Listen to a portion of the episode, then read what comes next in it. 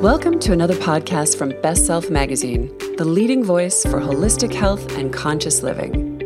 I'm Krista Noel, editor in chief, and this is the place to ignite your mind, body, and spirit with empowering articles read by the authors themselves. I'm so glad you've joined us to take a step towards your best self, to perhaps stretch your thinking further and reach a little higher. Something tells me you're here for a reason, and I'm so grateful for that. So let's get to it. Hi, I'm Salli Swindell, and my piece is titled Color and Creativity. I'm a freelance illustrator living just outside of Cleveland, Ohio, where we have lots of gray, rainy, snowy, damp, and chilly days.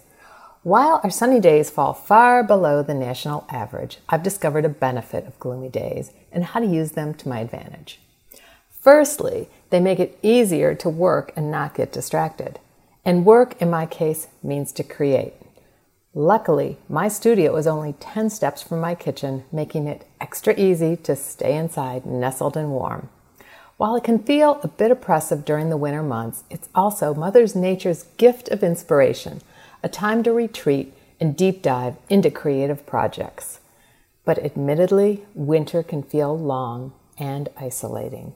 This past year, I knew I needed a little something extra to get me through from January to April because the lack of daylight can be a bit rough on my soul. So I leaned on what I know how to do. I created a personal design project and made myself accountable by declaring and sharing it on Instagram. It was my ode to staying vibrant, impassioned, and connected, and to hopefully help others do the same. January 1st, I challenged myself to create something colorful every day for 100 days in a row. I named my project Staying Colorfully Creative. I also invited other artists to join in and to share what they created each day. At the time, I wasn't exactly sure what I meant by staying colorfully creative, but I knew that it would show up in one form or another. I trusted that by doing something I love, the why would unfold and its message would be revealed. In the meantime, I got lost in creation. The goal was that my challenge would hold my hand through winter and end about the time the days would be getting longer and the temperatures warmer. In other words, it would guide my spirit through these winter doldrums. Every morning, I would wake early to make coffee, feed our cats, and start creating. Daylight was still hours away. It didn't matter because I had so much color happening on the page in front of me. I'm a morning person. That's when my creativity runs high. Connecting to what you love first thing in the morning is a brilliant way to set the tone for the rest of your day. I love drawing food, so that became a consistent thing. I illustrated quotes that I found meaningful.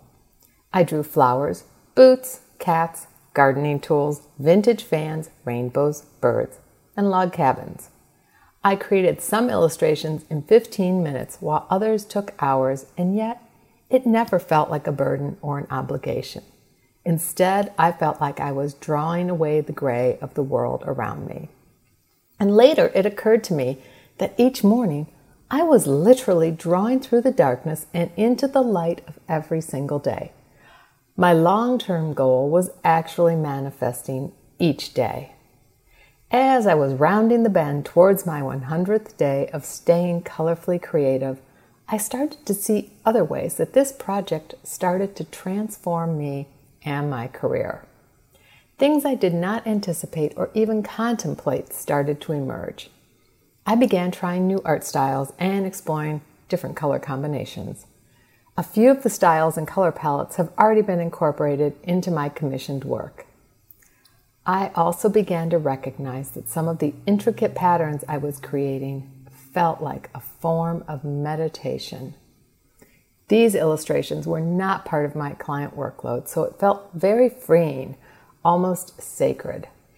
In general, I don't draw what's in front of me, but rather a version of things that spin around in my head. Creating freely without an agenda allowed for inspiration to emerge. My project made me realize that it's not what you create or how you create, but why you create that matters most. This project was simply about the art of creating. There was no objective other than to follow free expression as it flowed. I was creating simply to create and to connect with that very important part of me and to do it every single day. This is self care for the soul.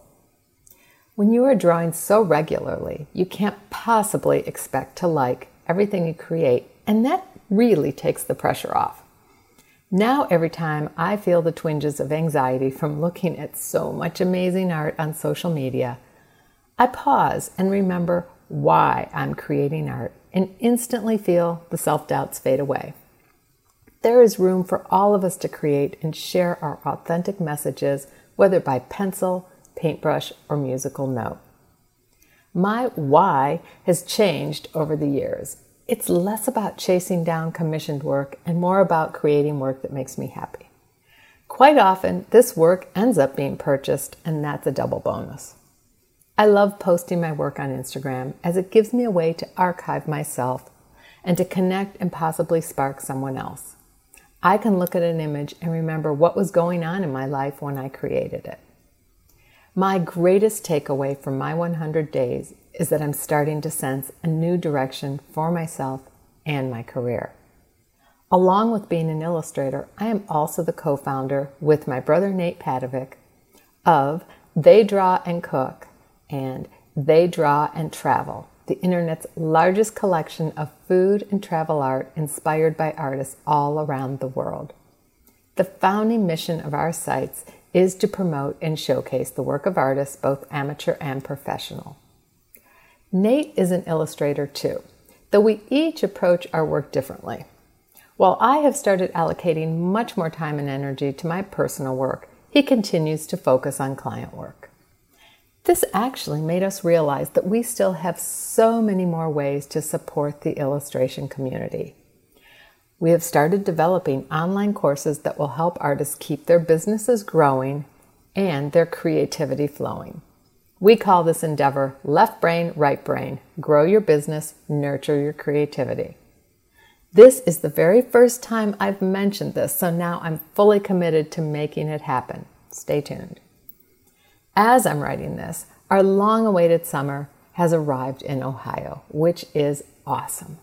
And along with its hot and humid weather, which I love, and all its temptations to be outside, I'm striking a new balance between soaking up these glorious months and staying connected to my work. Because you know what? I've discovered that I really like creating something colorful every single day, no matter the season. You can see my 100 day project on Pinterest, or you can follow me on Instagram for daily doses of color. Thank you.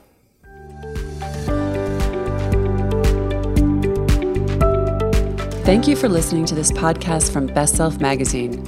For more inspiration and information, please visit bestselfmedia.com.